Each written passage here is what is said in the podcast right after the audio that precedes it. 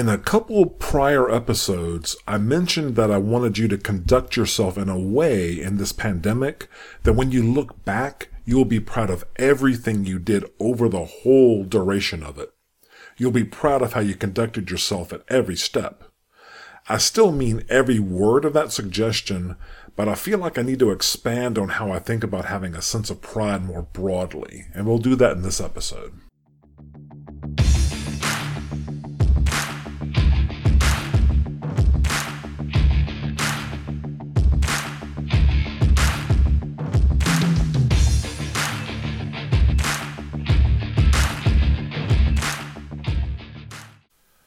Hi, everyone. Welcome to the Gentlemen's Guide to Flirting.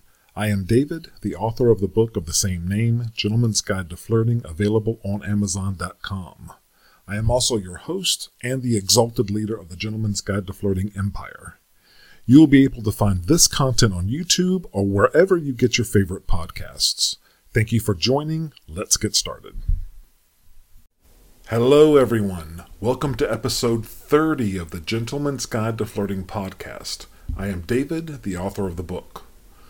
Like I said in the intro and prior episodes, I mentioned that I wanted you to conduct yourself in a way in this pandemic that when you look back, you'll be proud of everything you did.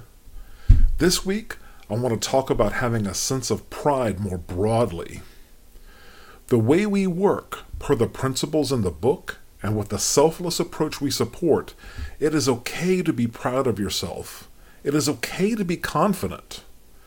But for those of you out there who aren't where you want to be yet, or you're just getting started, or you are contemplating making a change, I want to talk about a few things, real world concerns.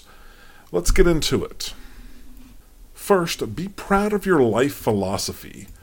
By that I mean how you conduct yourself every day how you get out of bed, plotting and planning ways to stack as many wins as you can to progress towards your goals. Be proud of how you treat others.